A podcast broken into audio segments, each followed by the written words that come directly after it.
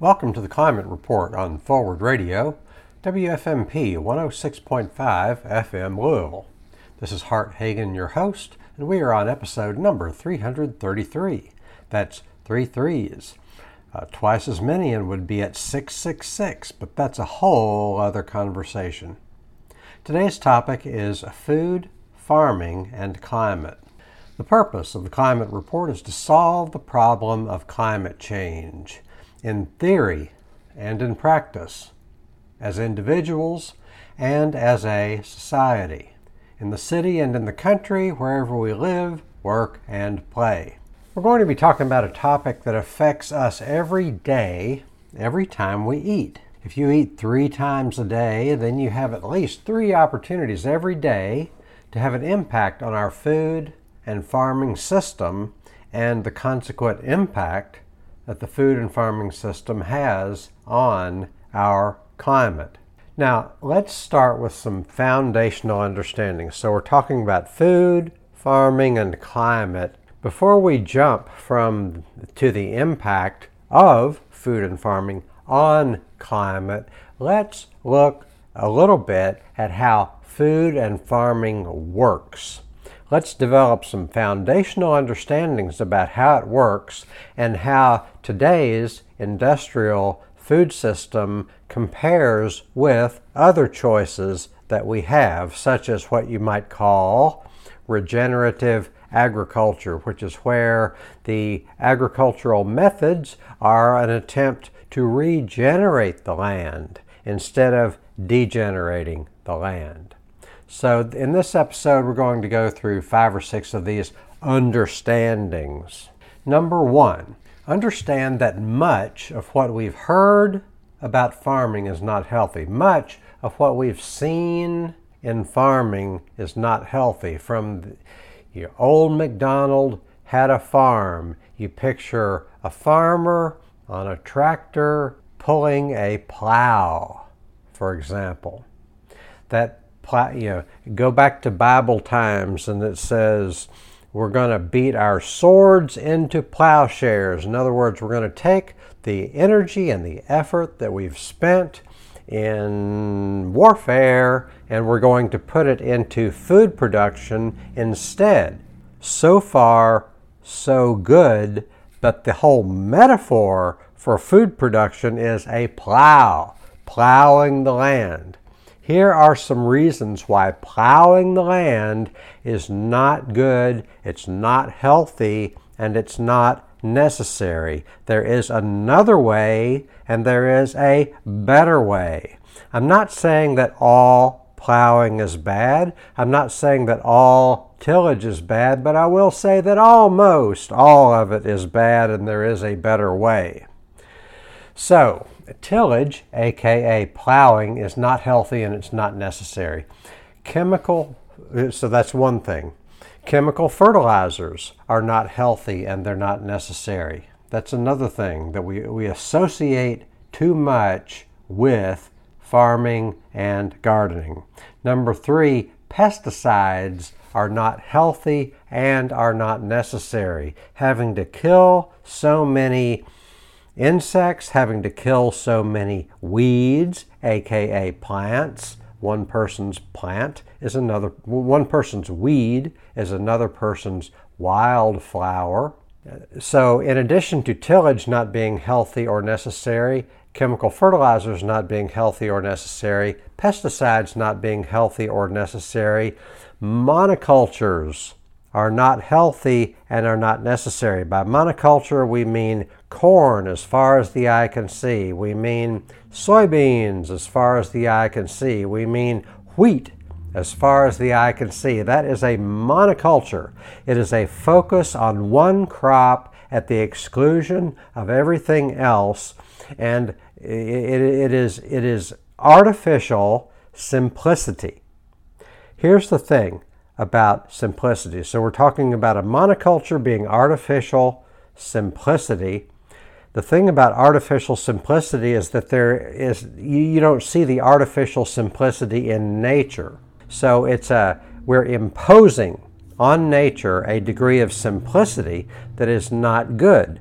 We're crowding out, insofar as we have monocultures, we are crowding out nature. And see, nature wants to come in, so that's when you need the chemical fertilizers. That's when you need the, the, the chemical pesticides, because nature wants to come in, because nature is complex. Nature sees a field of corn, and there is one or more flying insects that go, lunch, let's have some lunch. So you have to use all of your ingenuity and all, really, the, the tools of warfare.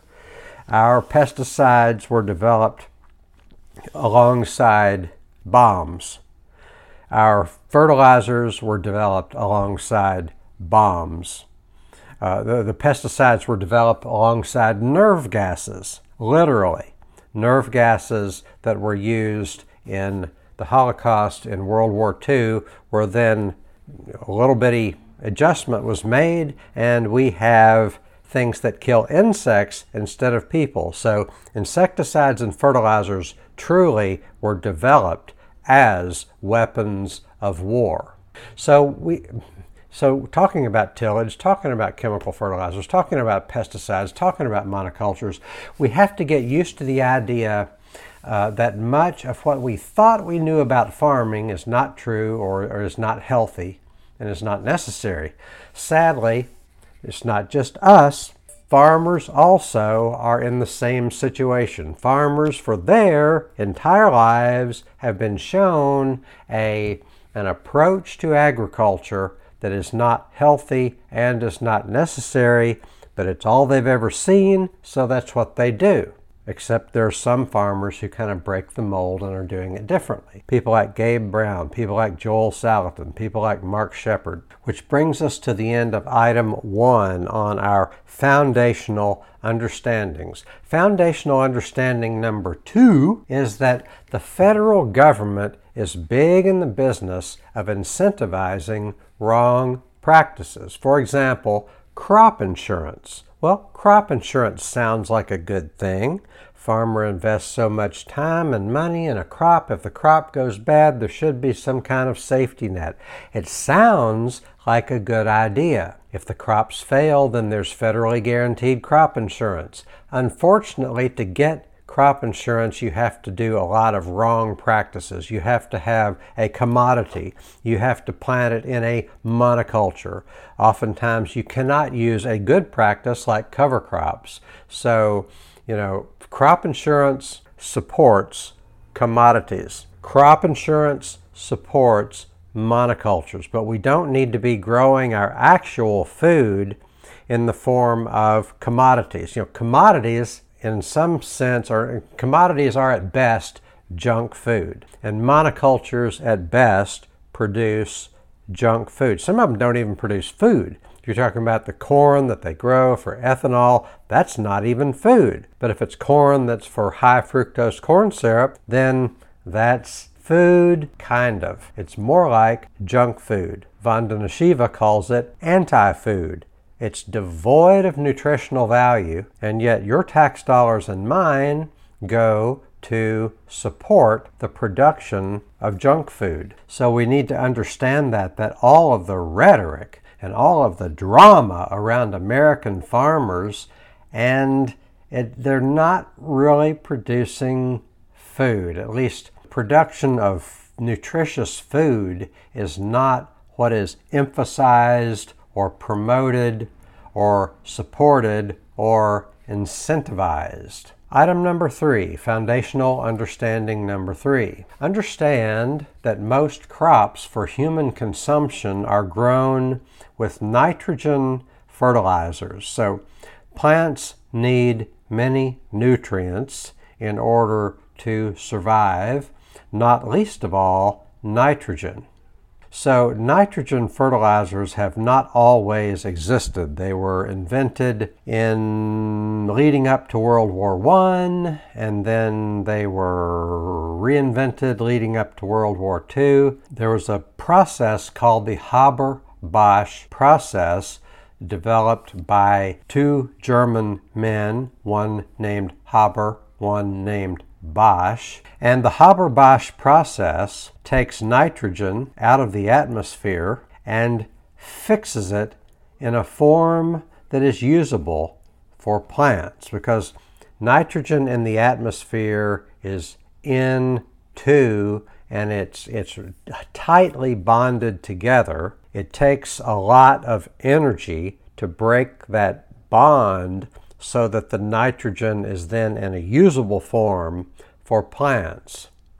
Now, previously, we relied we relied on, we, we didn't have the Haber-Bosch process, we didn't have chemical fertilizers that have plant available nitrogen, so we used plants to fix nitrogen, notably legumes. Things like soy and clover are legumes that have the quality of fixing the nitrogen, and they do this in conjunction with bacteria. There are also, you know, you don't have to be a legume to fix nitrogen, because there are a lot of plants use nitrogen. Some of them just have a, a, a working relationship with certain bacteria, and it's the bacteria that fix the nitrogen. Why are we talking about nitrogen? Because all plants need nitrogen, and you have to figure out how are we going to get the nitrogen to the plants. Another way of getting nitrogen to plants is to have, um, you know, is animal manure. So animal manure is high in nitrogen, and if you use it right, then the animal manure can become fertilizer for the plants. But here's the problem with using animal manure to fertilize plants, and that is there aren't any animals on the farm anymore. At least, you know, there's one farm for growing animals and there's another farm for growing plants. The farms that grow plants like soy and wheat and corn don't even have fences anymore, because why do you need fences if you don't have animals? You know, fences are for animals, so you don't have fences anymore. You have the crops grown on one farm and you have the animals growing on another farm, so you have, what do the animals eat? Well, the animals, like cattle, et cetera, eat, you know, wheat products and corn products that are shipped in from other places. So Wendell Berry talks about this problem, this phenomenon. Uh, Wendell Berry is a famous Kentucky author and farmer who is, among other things, a critic of the modern, of modern industrial agriculture. Berry talks about how we used to have both animals and plants on the same farm. The plants would feed the animals. The animals would fertilize the plants. Now we have animals and plants on separate farms. So over here on this farm, the animals produce prodigious amounts of manure, but it's unusable because it's not close enough to the plants to be able to use it, and it becomes toxic waste. In America, we put all of this infrastructure into the treatment of, sew- of human sewage, but animal sewage is not under any of those same regulations, and by far the most disgusting waste that goes on in a large scale into our water supply is the waste of animals, because we have these concentrated animal feeding operations. But, you know, back in the old days, the plants would feed the animals, the animals would fertilize the plants. Now we, ha- now we have animals and plants on separate farms. The animals produce prodigious amounts of unusable manure that becomes toxic waste. The plants need to be fertilized. Meanwhile, meanwhile, back where they're growing plants, the plants need to be fertilized with chemical fertilizer, most of which washes into the streams and rivers, producing toxic waste. So we have toxic waste being produced by the animal manure, and we have toxic waste being produced by the nitrogen fertilizers that have to be applied in order to, uh, you know, the way we do things today. So Wendell Berry quips, "The genius of American farm experts is very well demonstrated here. They can take a solution and divide it neatly into two problems." So you have all these geniuses and these agriculture, industrial experts and say, let's have the cows over here and let's have the corn over here. And you've got two different, you've both of them producing prodigious amounts of toxic waste. It's a mess. There's no excuse for it. It is the way it is because we're not following common sense. We're following the profit motive of the dozen or so companies that control American agriculture.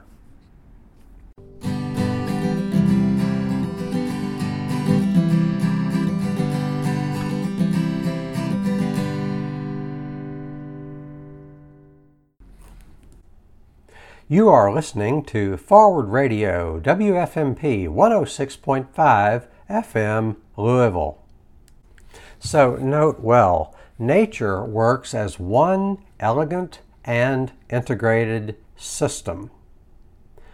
When we imitate nature, no, we could be imitating nature when we make our food. After all, nature learned how to make food for us. We, as a species, learned how to get our food from nature, so it would be quite natural, quite normal, and quite, you know, wise if we were to imitate nature in how nature produces our food. But no, that's not what we have today. That's not how we do things in the modern world. Item number four in our foundational understandings. Foundational understanding number four is understand that most crops for human consumption are grown with tillage, that is, the plow. Most crops are grown with tillage. There's a little bit more no-till agriculture going on today, but still, most of our crops are grown with tillage. So to me, that is the plow. So to me, the plow is violence. Uh, tillage is violence because it destroys the structure and function of the soil. Now, if, if soil were just inert mineral matter and we were just kind of grinding it up a little bit, and it's like, Hart, what are you getting so upset for? We're just grinding up a few rocks. We're taking something that's powder and we're mixing around the powder a little bit. But that's the problem. It's not just powder. Let's talk about the proper structure and function of the soil. So healthy soil is like a sponge. When it rains, healthy soil soaks up the rainwater and holds it for a while, just like a sponge would do. Start off with a dry sponge, and if it were to rain on the sponge, then that water soaks into the sponge because the sponge has air pockets in it, and those air pockets can get filled up with water. So the sponge has porous space, pore spaces in it, just the way healthy soil has pore spaces in it. So when it rains, when it rains, water flows into the pore spaces. As the water flows downward, it creates a vacuum that sucks air in from above the surface. So it's really genius. You have relatively dry ground, it gets watered by the rain, and then when that water moves downward by the force of gravity, it sucks in air. The air, of course, contains oxygen, and guess what needs oxygen? All of the living things that are in those pore spaces in the soil, all of the living things that are underneath the surface of the ground need oxygen. This, uh, this oxygen provides Uh, you know, what th- this is necessary oxygen for all of the living things in, drum roll, the soil food web. What am I, what do I mean the soil food web? Well, the f- soil food web is a food web that's in the soil. What is a food web? Food web is a system of food chains. It suggests that these food chains that we're talking about are kind of overlapping and interlocking And just the way you have food chains above ground, in above ground ecosystems, you have food chains in aquatic ecosystems, such as in the ocean, such as in the streams and rivers. You also have food chains underground in the soil food web. So tillage, that is plowing, destroys the structure. It's like if somebody knocked down your house, you couldn't live there anymore. Take any building, if you crumble it into shreds, if you tear it into shreds and smash it, then that is no longer a functioning building. Soil is the same way. It has these empty spaces in it that not only have air and water, but also many of the nutrients and many of the other living things that the living things under the ground live on. So it's a smorgasbord, you know, it's a teeming, thriving ecosystem down under the ground. But tilling, that is tillage, that is plowing, destroys the soil structure. The soil no longer acts like a sponge holding air and water. It's more of a powder that does not function as soil should. Another metaphor you can use is, let's have two different bowls. One bowl has flour in it and one bowl has bread in it. If you pour water on the flour, it's not going to do much. It's not going to mix very well. The water's not going to mix the, with the flour very well. But if you pour water on the bread, that bread has pore spaces in it. It's kind of like a sponge. It soaks up much of the water. That's the same thing as the comparison between dirt and soil, where dirt, dirt is more of a powder, soil is more of a sponge or like bread. So when the soil becomes a powder, much of it erodes into the waterways. Rain easily washes away the soil when it's plowed. According to Alan Savory, we lose seventy billion tons of topsoil each year. Now seventy billion, if you're quick with math, is ten times of seven billion. So there's more than seven billion people now. But so you have, you know, but let's say for the sake of round figures, if there were seven billion people on Earth, then seventy billion tons of topsoil each year is ten tons of topsoil for each person. Now, we're doing this because we're growing food, but the average person only needs about a half ton per year of food. So twenty, you know, Uh, a half ton times twenty equals ten tons. So twenty times as much soil is washing away every year as the amount of food we produce. What's up with that? So the upshot of this is that modern mainstream agriculture, insofar as it depends on tillage, that is plowing, is systematically destroying the soil. It does not have to be this way. That's the way it is, but it does not have to be this way. The way we do things is a far cry from how things have to be. The way we do things is a far cry from how things would be if we were doing things optimally or even functionally. We can grow food with little or no tillage. We can grow food with little or no plowing.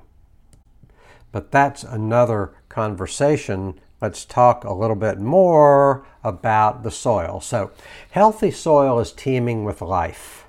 It's a untold, the untold story of soil is how much life there is down there. The untold story of soil is how much, how, how much of an ecosystem it is down underneath. So healthy soil contains an ecosystem. This ecosystem is out of sight, out of mind. We don't think much about it, partly because it's down there where we can't see it. We also don't think much about it because we don't see it on T V. On T V, they don't talk about the life underneath the ground, because T V is where we see commercial advertisements. That's why it's good that you're listening to this on non-commercial radio. T V is where we see commercial advertisements. We don't see commercial advertisements about the living soil because there's not much money to be made. Now, there is money for the farmer who wants to learn to make a living from the living soil. But the needs and interests and perspective of the farmer are very much different from the needs and interests of the commercial interests that run Wall Street, run the country, run the world, yada, yada, yada. There's m- m- m- m- much more money to be made when they're selling you fertilizers, pesticides, plows, and mowers. But there's not much money to be made when they are selling you the things that nurture life either above the ground or below the ground or in our waterways, for that freaking matter. But healthy soil is teeming with life. So we've got a couple of minutes left. Let me leave you with something to think about. So it's almost as if there are two worlds, the one that we have and the one that we could have. The world that we have, unfortunately, has been hijacked by a few people who are up to, you know, they're just they're just out for themselves. You know, it's human to be out for yourself, especially if you're the type of person that thrives on such games. But then there's the real world, and the and the world that we could live in. We could live in a world in which we produce healthy food inexpensively. We could live in that world. We could have that world, and that world would have a positive, nurturing, stabilizing impact on our climate. So bad agriculture is bad for the climate. Good agriculture is good for the climate. Unfortunately, most of the agriculture we have is bad. Bad agriculture is bad for biological diversity. It's bad for water quality. Good agriculture is good for biological diversity, and it's good for water quality. Bad agriculture is bad for the local economy and for the well-being of farmers. Good agriculture is good for the local economy and good for the well-being of farmers. Bad agriculture is bad for consumers, both in terms of how much it costs us to buy food and how much, uh, and in terms of the impact of bad agriculture on our health. Good agriculture would have a good impact on our our um, a good impact on the quality of the food that we eat. Good agriculture is good for consumers in terms of the prices and in terms of the, the health of the food. And notice in today's world, with a war going on in Europe, the bad agriculture is where you're getting your food from another continent. There's no reason for us to get the bulk of our food from other continents. We are capable of growing most of our food, especially the necessities, on our continent, in our region, and even in our locality.